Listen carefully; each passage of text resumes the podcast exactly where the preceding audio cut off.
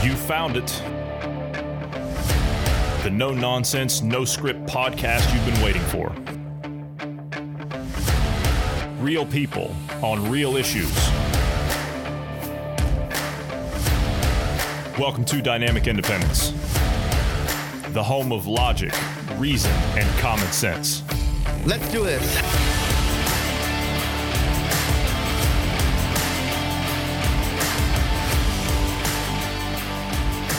Good evening, gentlemen.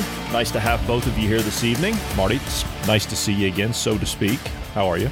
I'm reasonably well. I do have some kind of a winter bug, shall we say. i other than that, I'm fine. I'm staying in. I'm social uh-huh. distancing. I'm I'm washing my hands well, regularly. Are, are you? Are space you? for others. Oh, oh, and, oh okay. I'm wearing a mask whenever I do venture out, which is not very often. Are you wearing a mask right now? Uh, no, no, no, because I'm I mean, alone we, in the room. Well, that doesn't matter. I mean, you you you probably. I mean, just to make sure you don't want to give us COVID since we're here in the in the same podcast. So I mean, well, it, just just to be on know, the safe side. By the I'll, way, that's I'll, actually if you think I'm being hyperbolic, that's actually happening. If you work for the American Environmental Protection Agency and you work you work virtually, they require you to wear a mask on the Zoom call when you're alone in your own home. Yeah. Yeah, okay. I've, I've had falling outs this week. Um, but we'll get onto that later. Yeah, we'll get onto that. I want to introduce our uh, our guest, uh, Stephen. You've been on with us before. Steve, it's good to have you back. Thanks for being here. Thanks for having me on again at last.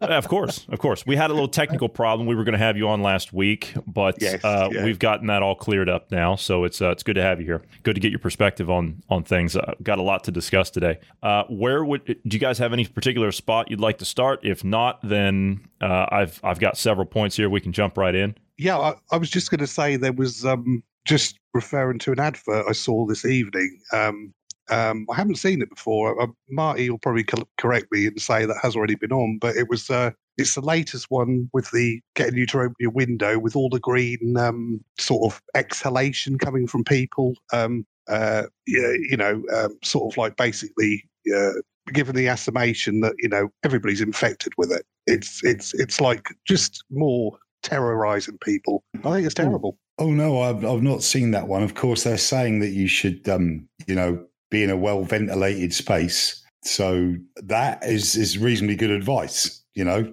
But it's I suppose the way it's portrayed, and I haven't seen the the ad yet, but I imagine there's this huge miasma exhalation from each individual is that how it's portrayed? Yeah, is, it, yeah, is, it, is, it, exactly is it animated? It's not animated. It's but it's it's yeah. It's like this green mist, and yeah, there's probably a few you know COVID bugs in there, but it, it's the actual conveying that everybody is sick with or have got has got the um has got the COVID. Well, virus. I think I think everybody's sick of it, not necessarily sick with it. so that's about as far as the advert should bloody go, really. But there you, well, think, there you have it. I think it kind of mirrors what uh, Bruce and I were discussing yesterday that uh, is being taken, the steps that are being taken in the U.S. And they're saying now that, oh, uh, well, it's it's not large gatherings that are the problems; it's the small, intimate gatherings in your homes that are the problems. And to me, I mean, I hear something like that, and it's it's again, it's just being it's being hyperbolic, and they're pushing up the fear because holiday season is a time to be with families, and let's be honest, that's what the attack on this is all about. They're targeting the Western prescribed nuclear family. Isn't that uh, kind of uh, the uh, the subject that we've been discussing off and on over the various several months? Is that particular uh, aspect right there, and that's what they're going after. On we, top we, of that, yeah, sorry no, we've broached that subject several times, and it's those kind of dark suspicions that have caused me to fall out with a couple of people this week. And I'm I'm actually going to rein back slightly from it. I'm not going to say that's not what's happening, but uh, all you've got to do is look at the um, the BLM uh, manifesto, uh, which was all about breaking down the nuclear family. You look at the way in which the other agendas, such as Agenda 2030, is seeking to make you more reliant on government rather than reliant on your family for support. So I think there is evidence out there to suggest that that is part of the plan. But whether or not we can directly link that to COVID, I couldn't 100% say for certain. However, that is my strong feeling that that is the case. Mm-hmm, mm-hmm. By the way, uh, just a just a quick um, just a quick thing on this. Uh, Bruce is not here this evening. That's why uh, you, the listener, are wondering why uh, Bruce hasn't given his usual healthy and alive. Also, there was no morning show today because of the fact that uh, Bruce is not here, and I didn't realize until last night that Bruce wasn't here today, so uh, there's no morning show today. That's that's why we're only doing uh, our main podcast this evening. But uh, anyway, getting on from that, uh, again, I, I think it's I think it's just it's what you say. I think it's what you both say. It's an attitude of promoting this um, this agenda of of fear and and getting everyone to to question each other. We heard something yesterday that's from this uh, this scarf lady in the U.S., Dr. Birx. Uh, she's saying the, the one I was mentioning about the gatherings in your house. That that's where this the that's where the problems are. Well, they're also saying that, uh, or she was also up there saying that asymptomatic people could uh, could even be uh, a, a, spreader into your elderly family and kill your grandparents. It's already been determined that if you're asymptomatic, you don't spread it, and so it it becomes a, an attitude that they're turning they're turning everything inward. It's about making you a suspect in society against everyone else. And so it's about dividing people and not letting people unite and get together for the holidays and uh, and celebrate and and be together as a, as a family and as friends. And it's it's designed to to keep everyone afraid from each other. And I think it's despicable. I, I really think it's despicable. You're uh, you're the lowest form of human life if you do that. You know, also one thing that, uh, and I wish GP was in here for this. GP went back, and I'm going to have him on uh, sometime uh, first of the week, and I'm going to have him explain this in detail. But uh, to this point, he went back, he spent a few days and, and he went back and he actually did a death count in the United States. When I say a death count, I mean the average amount of people in the United States that die every single day. And he went all the way back to 2014. And back to 2014, that was actually the highest year. Uh, and we noticed that it was around 7,900 a day that were dying, roughly around 2014. And the numbers have kind of stayed right around that time, right around that uh, that amount maybe a little lower. I think some of the lower ones were around uh, 7,400, uh, something like that. These are average daily deaths in the United States until he got to 2020. And what did he find when he got to 2020? The average daily deaths in America right now, it's actually a lower average of death right now across the United States for average deaths. So why are we being so, um, uh, I guess, terrified if that makes any sense, because everybody thinks that they're going to kill each other, and it's nothing like that. As a matter of fact, the death numbers are actually down. Today on the government briefing, um, I believe the figure was something like 14,000 new cases and uh, about 580 deaths from COVID or with COVID. I've been trying to find these figures as well. And the ONS, the Office of National Statistics, put stuff out, but you don't get hard and fast numbers. You get this rate or this percentage or this. And it's almost like they're they're not hiding the stuff, you know, the information, the data, but they're making it very, very difficult to access. You really want to put your finger on it and say, you know, the the the survival likelihood uh, of of a COVID infection is ninety nine point seven mm-hmm. um, percent because that's that's what the figures, the current figures that I've managed to find add up to. Correct. That is the average um, across all age groups. Yeah. Um, but it's very difficult because the, all these organizations that are supposed to provide the information or at least have websites where you'd expect to find it are making it a little bit difficult to find. And, and that in itself is, is a bit of an alarm bell to, you know, to me anyway. Um, but also, one of the things that Hancock said today, he was asked about, you know, we've got special rules for Christmas so that um, up to three households can meet for Christmas lunch, for instance. But then someone asked them about New Year's Eve, you know, uh, and um, he says, oh, oh, yes, if you, if you live in the same house, of course, you can see your family on New Year's Eve. A lot more people these days, you know, f- forget Christmas as such. Well, don't forget Christmas, but a lot of people have a bigger celebration for New Year's Eve than they do for Christmas. And they're simply not going to be able to have it this year under these current restrictions. The other thing, you know, that, well, I just, I'm sorry, I just have to step in here real quick. You know, yeah. and I'm going to make a historical reference here, and I don't mean any offense to either one of you, but um, you know, the British came to the uh, the colonists with uh, uh, some new rules, shall we say, at Concord Bridge to discuss them, and That's all I'm going to say. Go ahead. yeah. Um, but one of the things that really annoyed me, and I started to swear loudly at my phone as I was watching the government briefing, uh, was when he used the term, and he was talking about the NHS, and he used the term build back better. And these little sound bites from the UN material, from the Davos material, are just creeping more and more into uh, UK politicians' mouths and they're spouting it and getting us used to it. They're desensitizing us to what is coming. And that, that really, really annoyed me. Uh, obviously, anyone listening to this that hasn't read Agenda 2030, the 17 Sustainable Development Goals, or read the World Economic Forum's eight predictions won't quite understand what we're talking about. But these little sound bites, these little parts of those those two documents are creeping more and more into our politicians' mouths, and that's something to be wary of. I I, I think our um our only hope is Donald Trump. We need Donald Trump to stay. I know, you know that's very controversial, um, but um, I actually found um, at last I found somebody who works for my department who doesn't want Biden and who said they are for Trump. So we're still hoping here that uh, he's going to get somewhere with his legal challenges. You know, because he he told Davos where to go, didn't he? He did, and I find it very fascinating that you bring that up. And you know what, I, I would like to talk about that. Uh, but I, first, before we get too far off the subject, I, and believe me, it, trust me, after this, if I don't get back to that, just jump in there and tell me tell me because I want to talk about that. no problem.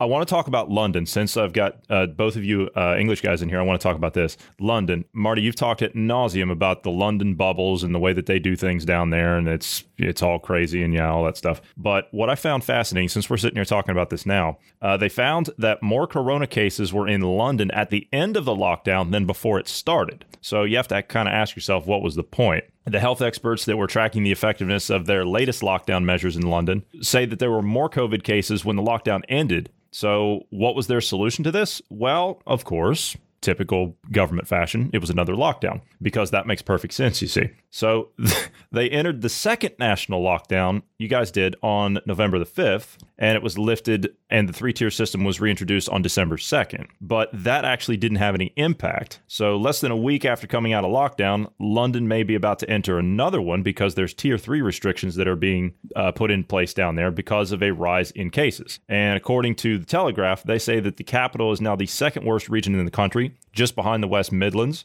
with more than 15,000 people testing positive in the past week, with a rate of 100. Again, here's the figures you're talking about. With a rate of 169.6 per one, or yeah, per 100,000 people, up from 150.9 a month ago. What was the point of this? What, why, why do you think that um, that these idiots are going to continue to uh, to go after this? Well, I haven't seen those figures, but of course, with the increase in the level of testing and track and trace, you are bound to get more cases. So the number of cases during um, the first set of lockdowns, when testing was particularly low and inefficient, of course you're going to get a rise if you if you test more. And bearing in mind, this is a disease that for most people you don't even know you've got it until you have a test. So, you know, you might think you've just got a cold or, or, or whatever, and you might be completely asymptomatic, but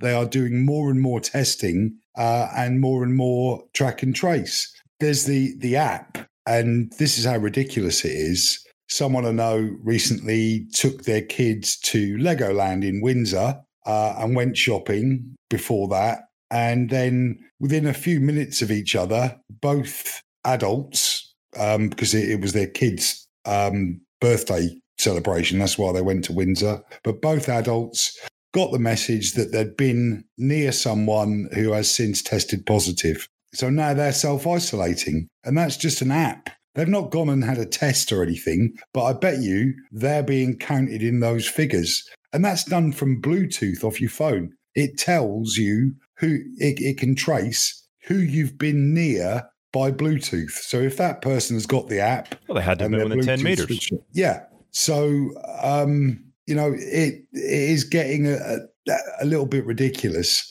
Of course, they're testing more, so therefore there are going to be more cases. so they can get statistics to prove anything. You know the old saying, lies, damn lies, and statistics. So when they're looking at how many people are being tested and how many cases are being identified by that testing, I would say they are almost certainly going to see a rise everywhere across the country, not just London. And of course, Marty, as well. The um, we were discussing this this afternoon when we were setting up the, sound check. I did did check on the um, on I think it was on the um, ONS site, but uh, we are doing the tests at 40 amplifications, which Dr. Fauci said anything above is it 30 or 35 Th- totally 30s where you- unreliable. yeah, 30s where you, you should be testing at. Uh, well, I think I think the NHS are doing 40. As far as I've read, what I read today, and it was changed on, or this was October the 20th. They're doing 40 amplifications, and uh, you know, um, like I believe you were saying the other day, what's happened to the flu? Nobody's getting any flu anymore. I, I just don't believe it. I don't believe all this what is coming out. Our deaths, as far as I know, are not too are fairly around the average. Um, and if they are redesignated, redesignated, which they still are doing, I can't. I don't want to mention it too much because it's sort of like a. It was a family member of mine. Um, that they lost somebody, and uh, two months later, basically, quick story here is uh, they'd they'd been tested negative. They had terminal uh, leukemia. They were tested negative when they went into hospital, but two months later, the widow was informed that it was COVID death. So they're, they're still doing it. And if they're doing that for one, per, you know, that's one person I know. So how many people are they doing that for across the country?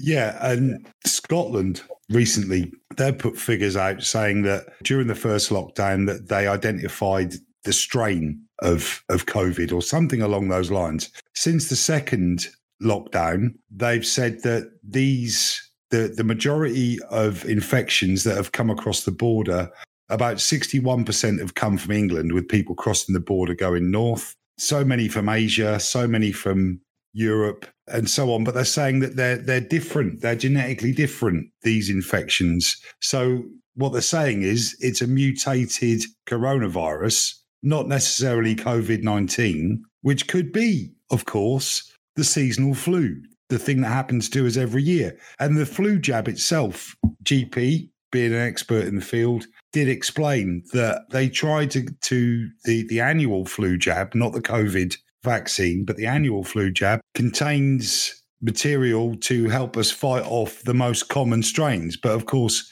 it's a virus or a, a type of virus that can mutate very, very quickly. So that it's never 100% successful. So where I'm where I'm trying to go with this is you're getting stuff reported via mainstream media news saying this has happened and that has happened, but no one is given any credence to the concept that it might be seasonal flu that's causing these spikes. Uh, did, did have you had the flu jab, Marty, this year? Uh, no, no, not not this year. I haven't. I haven't been out. I've been working from home. I am there- entitled to the jab for free, and I could Yeah. go and get it, but I've, I've not had it. But do you have it most years? No, I've only had it two years. The the the previous two years, I've I've had the jab, um, and I've managed to survive perfectly well without it up till now. See, I've had it. I've had it for obviously working for the NHS. Had it for several years um, on the trot. But this year, um, I didn't have it because um, I mean I'm now probably being called an anti-vaxxer as well. But I didn't have it this year because of the lack of trust, because of all what things we've discussed, you know, and and also the fact if that was a contributory factor to pushing the numbers up for because it's detecting, you know, people are having the flu jab and people are going for these uh, PCR tests and it's detected detecting absolutely anything and and then you've you're um, you, you you've got COVID nineteen. Um, Yeah, I and- think- I think we, that we, might be- actually just- Sorry, I, I think that No, might be on. part of my reluctance as well, because I'm pretty sure that when you go for your flu jab, you're probably tested for COVID at the same time. And one of the people that I I had a a frank exchange of views about my stance on all of this uh, accused me of well, basically said it's like buying tickets for the Titanic just to prove there are not enough life rafts. Um, yeah. that's that's you know that that's quite a clever, pithy little thing to say. Yeah, I but like that's, that. I like yeah, that. but that's that that's not how that's not how we are. No, not You know, at we- all. No. We- it, Well, and we're we're- not anti-vaxxers. We're not anti-vaxxers absolutely either. not. Absolutely You know, not. I- we I'm don't for- trust this one. Yeah, I'm for I'm for vaccines. I mean, hell, I, have been vaccinated. I was vaccinated as a kid. Granted, it wasn't for all this stuff that they vaccinate for now. I mean, it was a different time then. But you know, I, I, believe in the science of vaccines, just as you say, but not this one. Uh, you, you, don't just you don't hype up all this fear based on the, the stuff that we can actually look through that's literally right there in front of you. The information's there. All you have to do is go find it. It's literally right there. And all of a sudden, now there's this this cure-all vaccine that's that's going to be the most successful that's ever been created. It's got a 90 to 95%, depending on which one you get, success rate, but yet it's got to be kept at minus 70 degrees Celsius before it's administered. And then, uh, yeah. And then on top of that, it's got, they're saying that it's got a 100% efficacy rate. And, and GP himself said that's just not possible. That, that is not possible. And so the, the fear, on top of that, the 90% is not possible either. It's, it's very clever how they're actually doing that. They're taking your own immune response and they're stacking it on top of what the effectiveness would be, which is about 40%. Uh, and, that, and they're, they're smashing the two numbers together. So in reality, you've actually got a better chance of developing a resistance to it without one. Very and similar so, to the flu, though, Johnny, isn't it? The the forty percent, forty six percent, whatever is is is the efficacy of a of a flu. Exactly. Jab, you know? Exactly. Yeah, but but then you, you talk about you know the old vaccines that we all had, um, but I know, I believe in America, you, I don't know if they do it in this country now as well, but they're giving um, youngsters the HPV vaccine. How oh, ridiculous is that? Why would they need it? Why would they need it? It's absolutely ridiculous to be given. Maybe at a later age, yeah, sure, but but not not as a child, not at all. Mm. No, that's got a much more sinister yeah, implication that that we we probably don't want to talk about right now. But um, as far as inoculations and, and pre treatments are concerned, I don't think there were many people who had gone under as many inoculations and pre treatments as those of us that fought in the first Gulf War. We were given everything going. You all even, kinds of yeah, we had the anthrax that, one. I was going to say you took the anthrax one, which, by the way, uh, that turned out to be something different than what it was. Uh,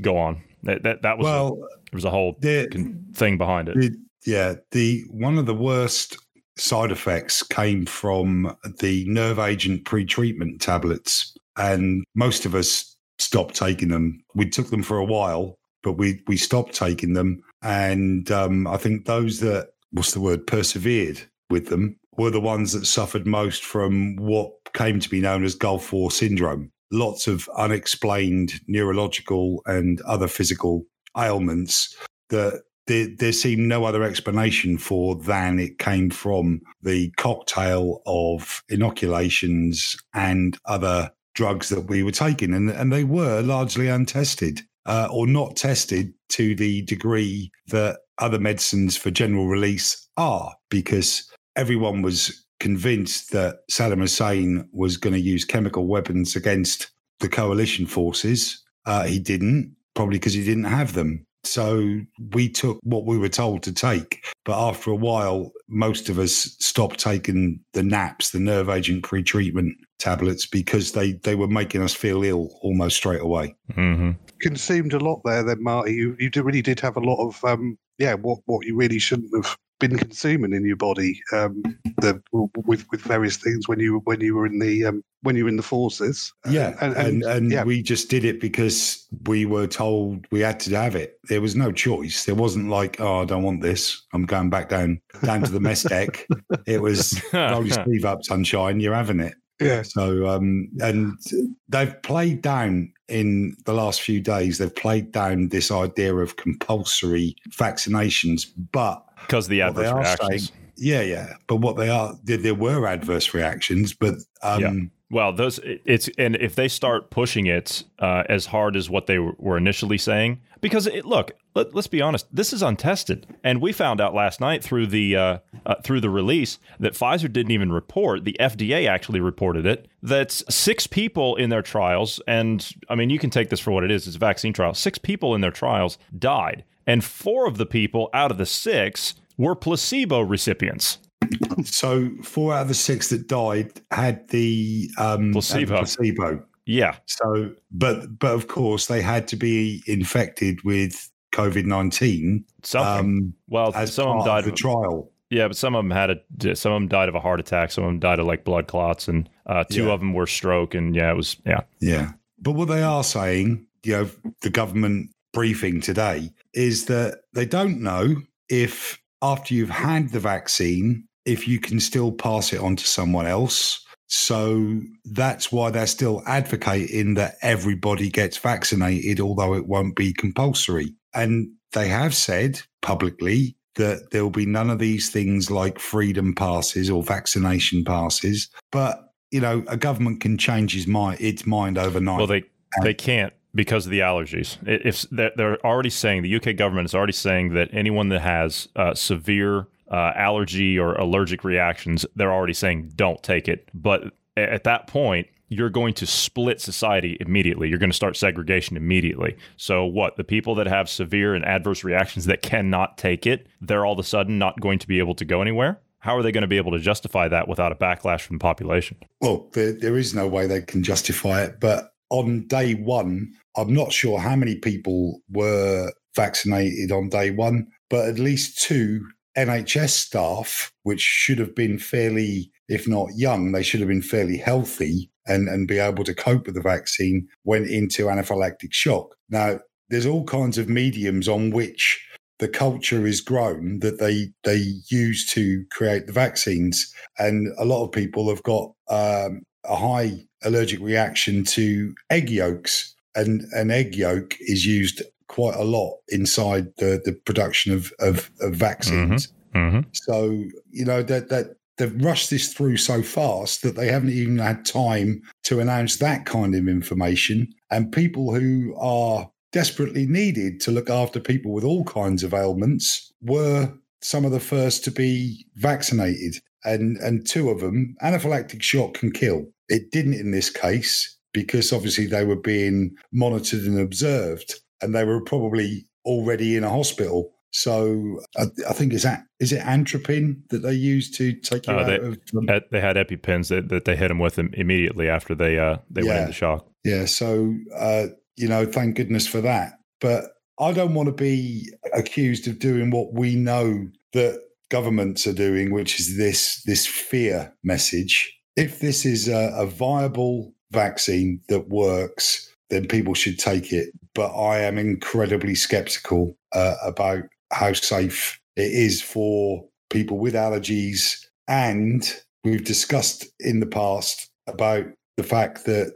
when for some people when they have a vaccine if they go on to actually get the disease that the vaccine is to guard against they have a far worse reaction to it and um, that's that's the bit that concerns me And of course, with the how quickly it's been developed, you haven't got the uh, the long term possible effects of it. Um, you know, they haven't had a chance to be assessed. Um, uh, what is it? The, the the quickest one, or the you know minimum of seven years? and we've years. rushed this one out in what ten months? Yeah. it's just incredible. But just on that subject of, but taking into account the the vaccines and what happened at the last vote, um, talking about Graham Brady earlier on, and the look that Boris Johnson gave Graham Brady when he got up and said he was going to oppose the uh, the new tier system, or sorry, the old tier system, but the strengthened tier system. It was just incredible. I think it was the same the same um, day that Desmond Swayne got up and spoke,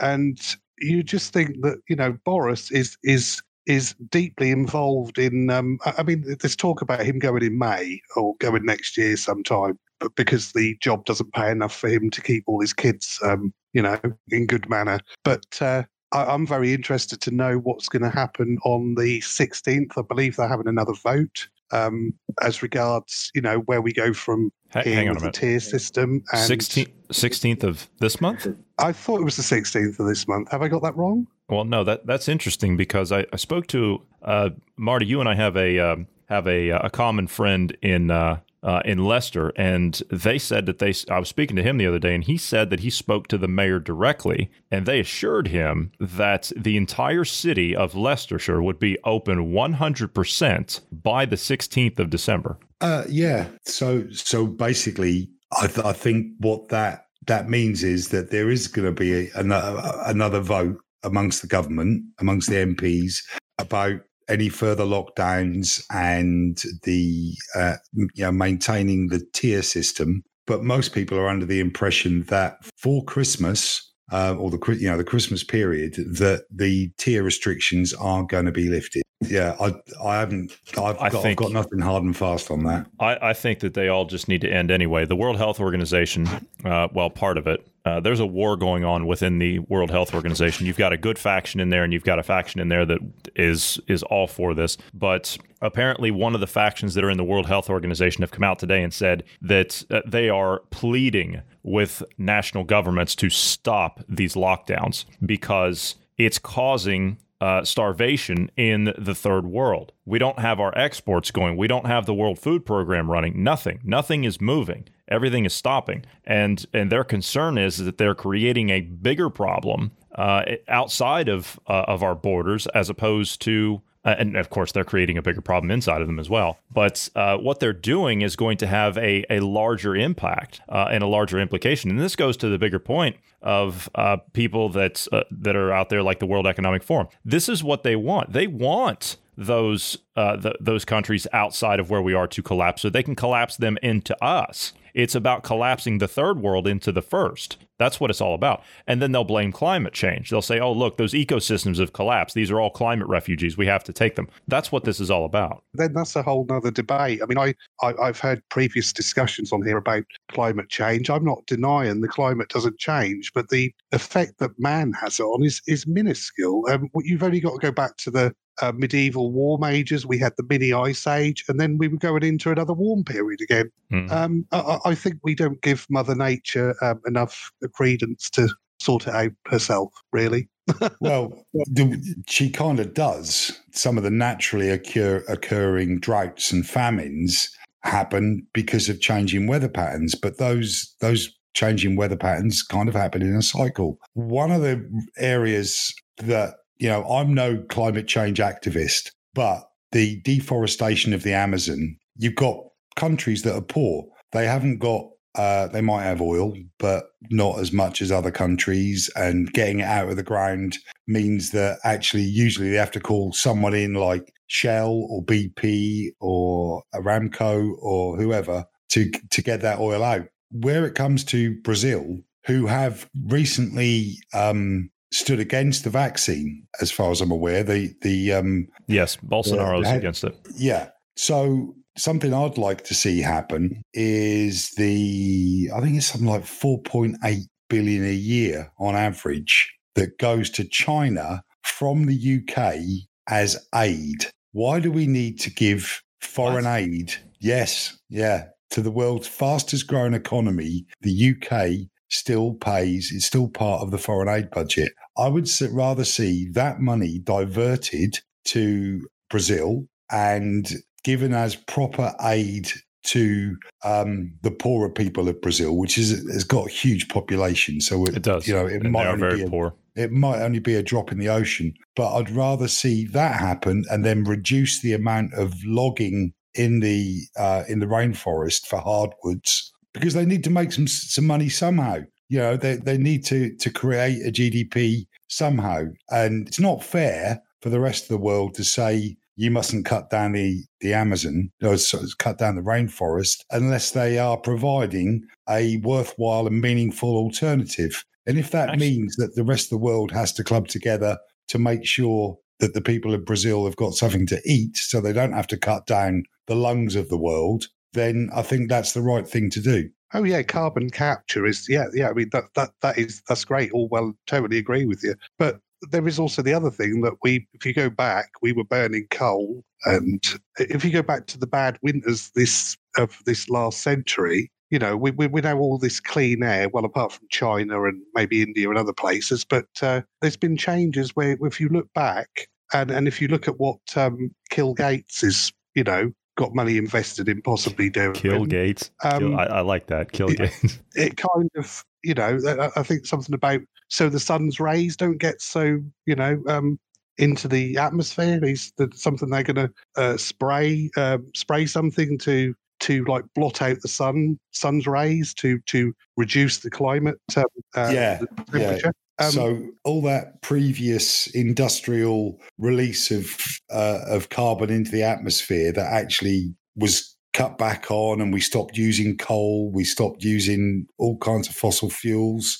Shortly after that, we had all this fuss about the hole in the ozone layer and how the sun is going to kill us because its rays are too strong. And now they've gone full cycle again. Kill Gates is is contemplating uh, seeding the atmosphere with some kind of chemical that's you know particle that's that screens us from the sun's rays. Is that that's what you're saying yeah? Yeah that's what i'm saying. And there's also if you go back to the 70s they were they were worried we were going to go into another ice age. So it's climate terrorism as far as i'm concerned. I think yes we do um, we shouldn't be chopping down or brazil should be chopping down that you know all the rainforests and everything. But um, you know at the end of the day what little bit we can do in this country is is is you know, I, I, don't think it's the it's the main factor. I think it's a natural cycle we're going through, and um, yes, we can do our best to change things. We need to change things with regards fossil fuels. Um, I mean, the oil will run out eventually, but um, electric cars, I don't think, are the answer.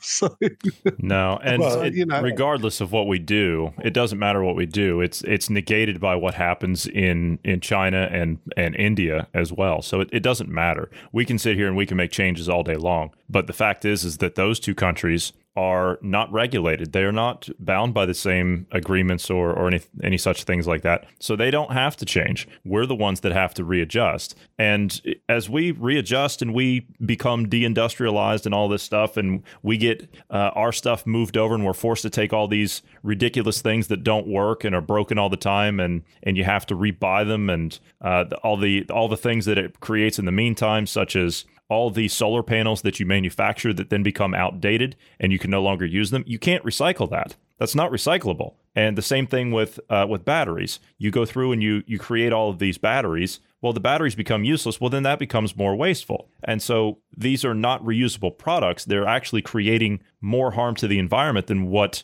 we're supposedly saving. Same thing with a Toyota Prius or what we call it a Prius. But by the time you actually purchase one of those things, because you're so trendy, you're saving the environment, the thing's already circumnavigated the globe nearly twice. And so uh, by the time you actually have one of these things, more damage to the environment has been done manufacturing the thing than what it's supposed to help you save and, and feel good about yourself when you actually buy one. And so it, I think it all cancels itself out. They talk about carbon neutral. None of this stuff that we're being told that is, is the future that we're going to accept is carbon neutral at all. It's actually more detrimental to uh, to the environment. Yeah, uh, if we had our our um, lightning fast on the keyboard, Bruce here, he'd probably look this up for us. But I think I remember reading that the Earth actually flips poles um, about every 150,000 years. And of course, that's a slow process, uh, but it means that some parts of the planet will wind up with more ice and other parts wind up with more sun. As slowly but surely the Earth changes its axis, which is, I think the last time it happened was probably about 130,000 years ago. So it's mm-hmm. a process that's going to happen over the next 20,000 years. I'm, I'm just guessing here, but I know it happens. I, I, I haven't got uh, accurate figures of the timescales, but it's, it's something that happens to the earth. However, when you've got somewhere, you know, I hate to harp on about the point, but when you've got somewhere like Brazil with all of that rainforest that covers a great degree of the country, which is being cut down to feed the West's, you know, the, the, the rest of the Western and developed world's desire for hardwoods, mahogany, uh, and and those kind of things. They they need to be helped because that, there's there's no way you can say stop doing that because it means thousands will starve, maybe millions will starve. So the rest of the world does have to do something, but we don't have to go to the extent that the World Economic Forum are suggesting or the Sustainable Development Goals are suggesting, which takes everything away from us uh, and gives it to the developing world. So something has to be done, but not their extremes. All right. Um, yeah, I mean, I, I, don't, I don't want to be, um, I certainly don't want to be weeds, but uh, just on a funny note, I, I, I had I, I did myself a corned beef hash tonight. That was actually from Brazil. so I've kind of helped them out a little bit today, anyway. yeah, but of course, it's all that beef production on the um, uh, what are they called? The pampas, or, or the you know their their version of plains. The the the Green New Deal and everyone is getting really upset about because of the Oh, yes. amount of Yes, it's- carbon it- it- emissions from the yeah, cattle. if- it- go ahead and make your uh, go ahead and finish your point there. I want to get into uh, uh, the election stuff and, and Trump here uh, with you guys because again, we that was like thirty minutes ago.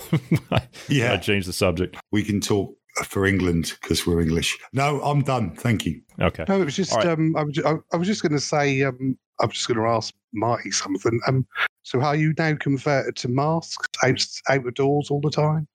No, only when going into a shop. Oh, okay. I, I, I sorry, I, I misunderstood what you said earlier on. No, I only only when I am forced to wear it. Um, right. Okay. the the funny thing was the other day someone I know took their elderly mother um, to the hospital for a, a CAT scan, and then they went to the shops afterwards. And she is a very vulnerable person, and she wore a mask. But the mask doesn't stop you catching it; it stops you spreading it. It really doesn't stop you catching it. But she doesn't. Even of- sorry, yeah, got, I was just going to say, even though that, I mean, uh, the guidelines at work, I mean, um, I, I've actually, I'm, I'm actually exempt because um, I've said that it causes me basically stress, and I basically wear a mask for a CPAP machine because I've got, you know, obstructive sleep apnea. So I don't want to be wearing a mask during the day as well. So I've got away with it. But but what I'm saying is that it's called PPE, personal protective equipment. Um, the guidelines are that the cloth masks are no good either way, and the the ones the the the um the medical ones you're supposed to change every couple of hours. So and that is why people are possibly being infected with bacteria, um, bacterial pneumonia, um, all sorts of infections. Um, so I am very anti-mask still, and will remain so.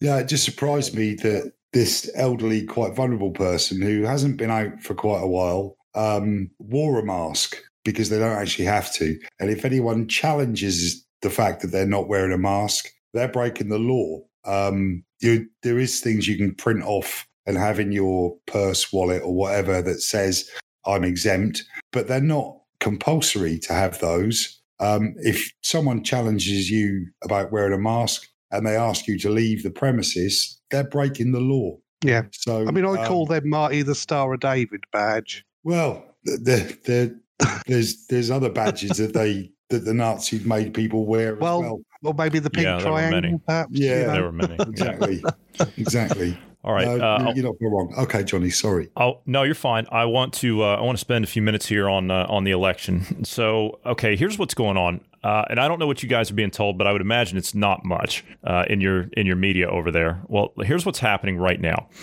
uh, and this has been developed in the last uh, 24 hours. The media is saying essentially that oh, it's over, and you're probably you guys are probably hearing the word safe harbor. That's probably the word that you're being told now, safe harbor. Well, that's completely false. What they're doing is they're saying, well, it's over. It's it's completely over. And so, what's happened? What's happened in the last couple of weeks? Well, Rudy Giuliani and the legal team that have been going around appealing to these states, uh, to the state legislatures, guess what? Well, they all magically came down with COVID. They had to be put away and isolated. Hmm.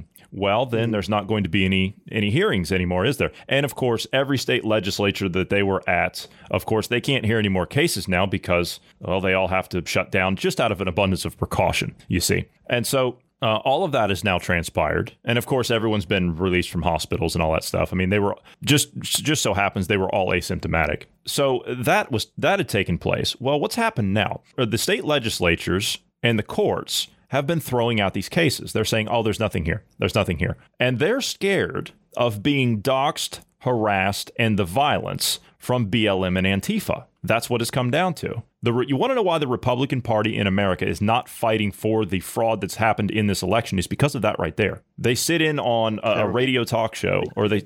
Sorry, what? What? What'd you say? Sorry, I just said terrible. That's, Oh, that's- yeah, it that's is. terrible. Yeah, it is terrible. So they sit in on a radio talk show, and angry voters, both Republican and Democrat, call in and say, Why are you not fighting for this? Why on earth are you not fighting for this? And they're scared. They're scared. They they say, well, we we didn't sign up for this. This is not what um, this is not what we want. We don't want to put our families at risk. Listen here, Jack. You're in that office to fight for the American people. You're in there to fight for the Constitution. No one said that this was going to be a free ride. No one said it was going to be easy. You don't get elected to office and then put your feet up. You fight for it. That's what it's all about. And so you've got a kowtowing Republican Party that will do nothing. And so what's happened now that you're not really hearing about? The state of Texas, Texas to the rescue, right? Texas is riding out to fix this problem. The state attorney general in Texas, Paxton, he is now filed suit against the Supreme Court of the United States against the following states Wisconsin, Michigan, Pennsylvania, and Georgia because they have illegally changed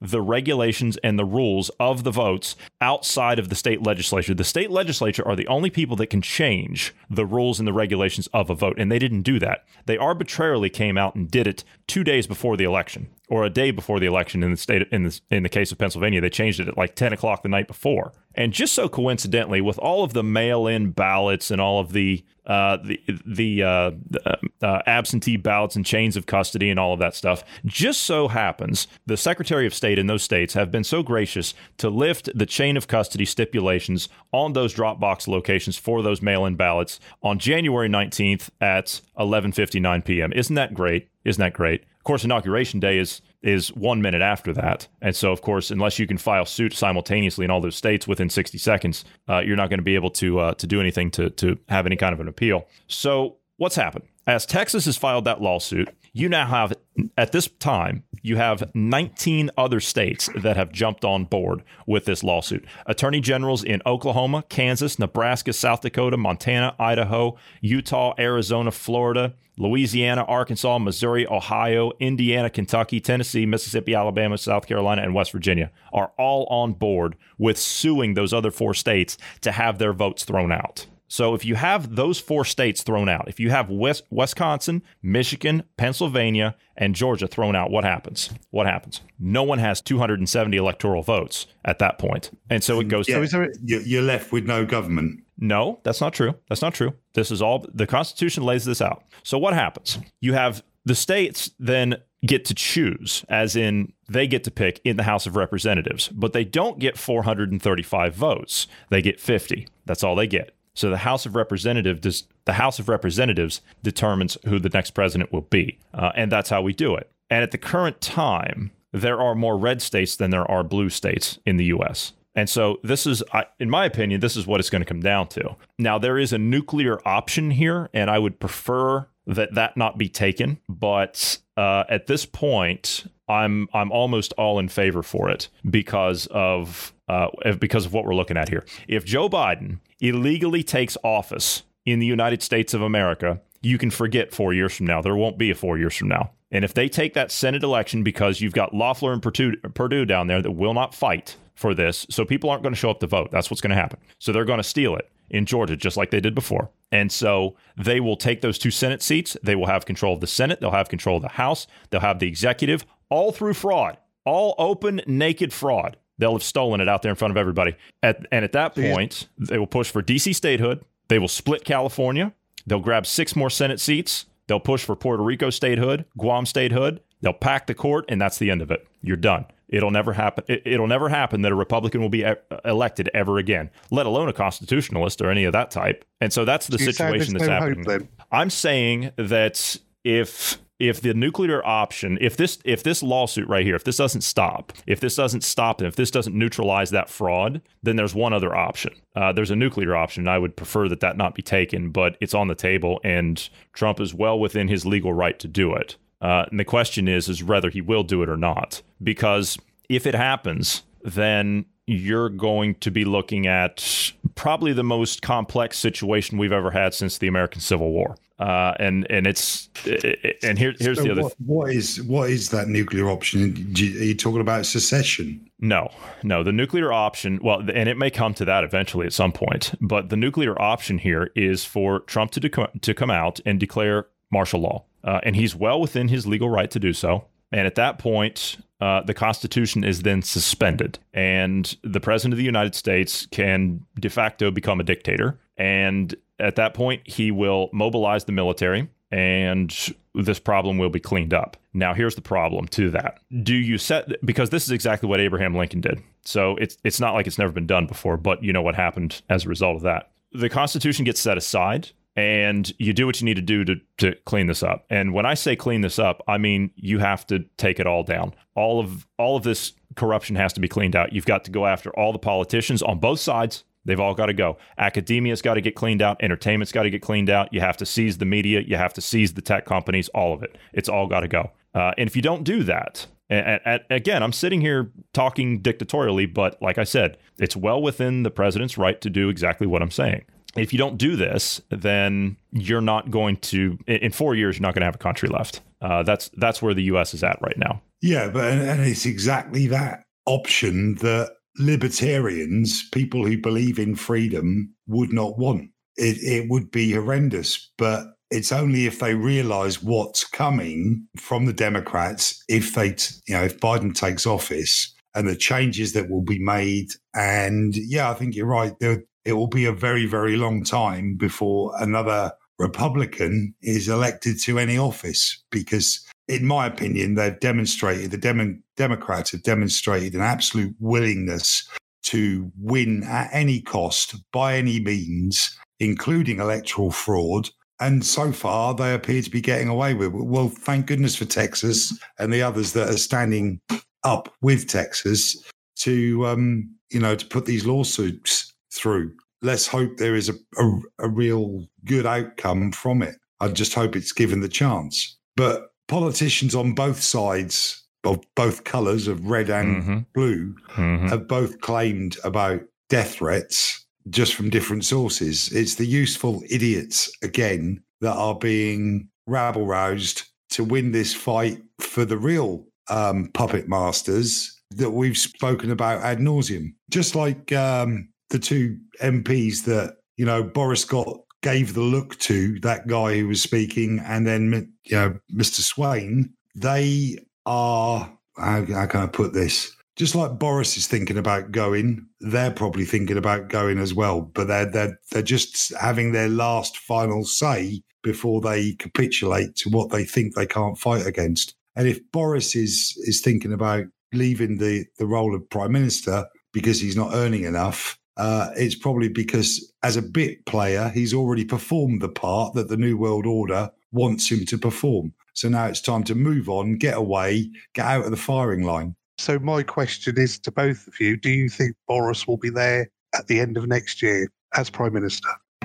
it's been his lifelong dream to be prime minister. He's got there, but I think he's. It's unusual, not unusual. It's laughable that one of the oldest sayings that I've ever heard, heard of is "May you live in in interesting times," and that's actually an old Chinese curse. It doesn't mean "I hope you have an interesting life." It means your life is going to be difficult because of all the challenges that are that, that are going to be put in front of you. And I think Boris has bitten off more than he can chew, and as a result, he sided. He, I, I'm, I'm convinced he's he's decided to go the way that the New World Order wants. Yeah, I, am inclined to agree with that. I think that um, he's uh, he, he's look. There's nothing more that he can do. He can't regain that trust that he's broken with uh, with the people that that voted for him, that are now experiencing uh, all of these uh, these flip flopping ideas that uh, that he's put down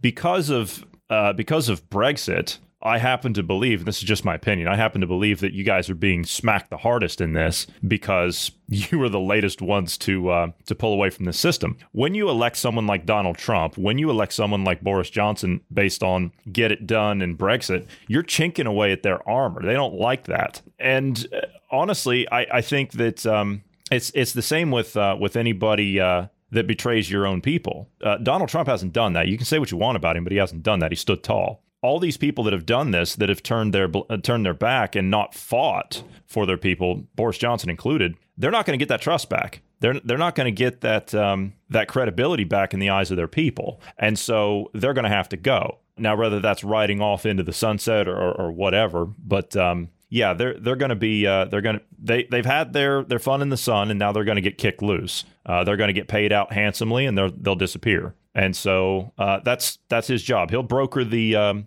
the deal with uh, whatever it was, uh, uh, the EU with uh, Van der Leyen. He sat in a three-hour meeting with her yesterday, and he'll he'll get that done, deal or no deal or whatever, and then he'll move on. And so by next year, now he'll be a lame duck. He'll be out of there, and then of course it'll be someone else come up and uh, and take his place. Yep. Yeah. Dear, old, um, dear old Maggie, her legacy was the Falklands conflict. You know that that was her war, and I would, I think, I'm sorry to have to say this, but I think I'd rather Boris took us to war than make a really hazardous and detrimental exit from the EU his legacy. I don't think he's done enough. I think if we'd have gone out when we said we were going to go out, we would be in a much stronger position by now. And he's looking for a legacy. He's looking for something where he'll be remembered. He's got all those dozens of children that, that are his legacy, but he is not really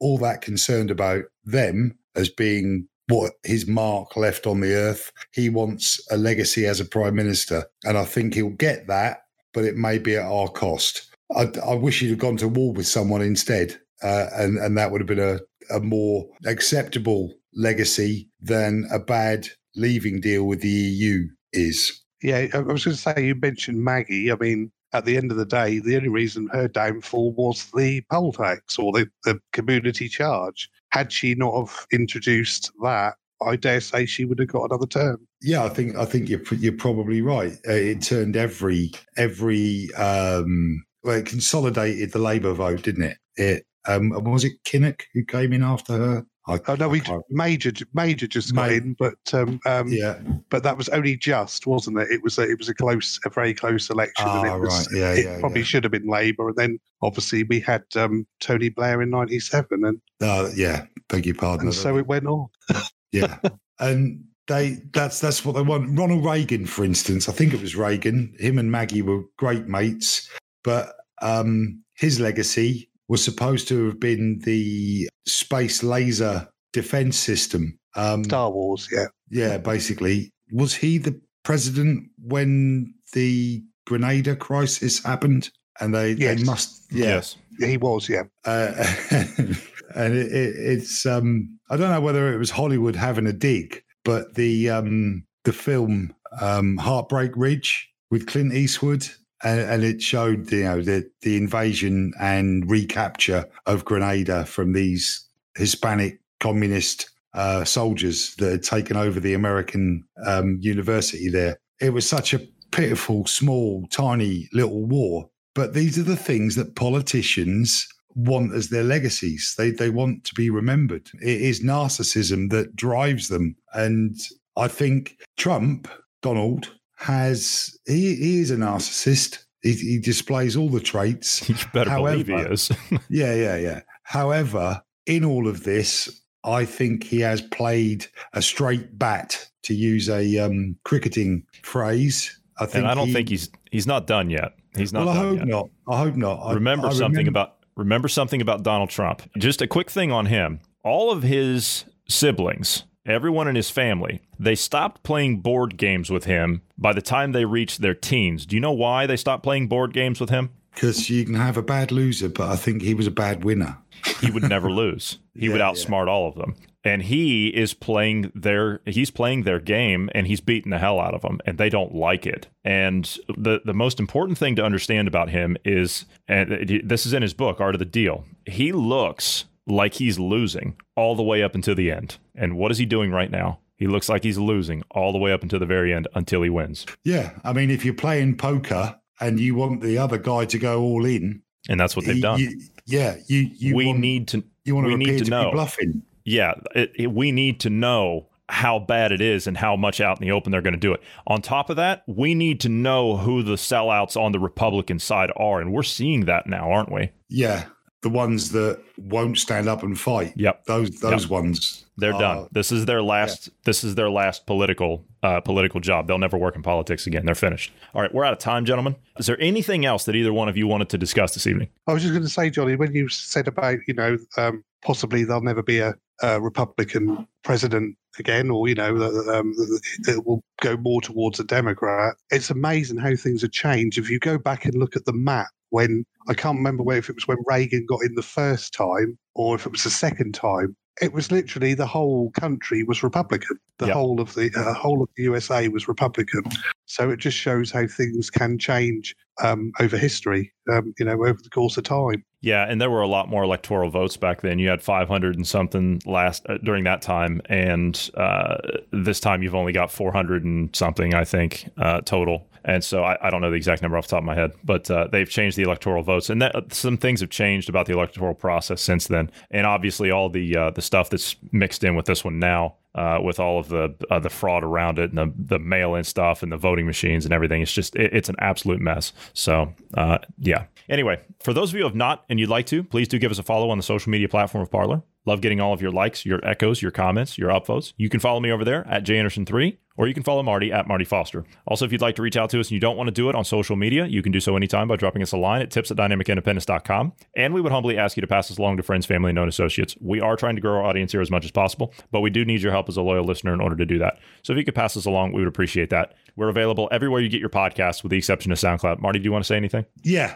I would like to just say one thing. We talk on here amongst friends and we allow each other respect. Um, this is a plea again so that we don't become an echo chamber where we just hear our own thoughts. If anyone wants to uh, come onto these podcasts with a different point of view, with a different perspective, we would love to have you on. Uh, and we will promise you a respectful chance to say what you want to say. At the same time, we might challenge what you say, but it will be done in a respectful manner. So, anyone who wants to come on, if you've got something to say, drop Johnny a line. Hear, hear. Very well said, sir. So, see, I- stopped right in the middle of my outro, even though I can't see you today. Mm-hmm. yeah, well, like I say, I've had a few discussions with people. Do you remember when we did the Room 101, where one of my things I- that I wanted yes. To get rid of was I- I- lane? Yeah.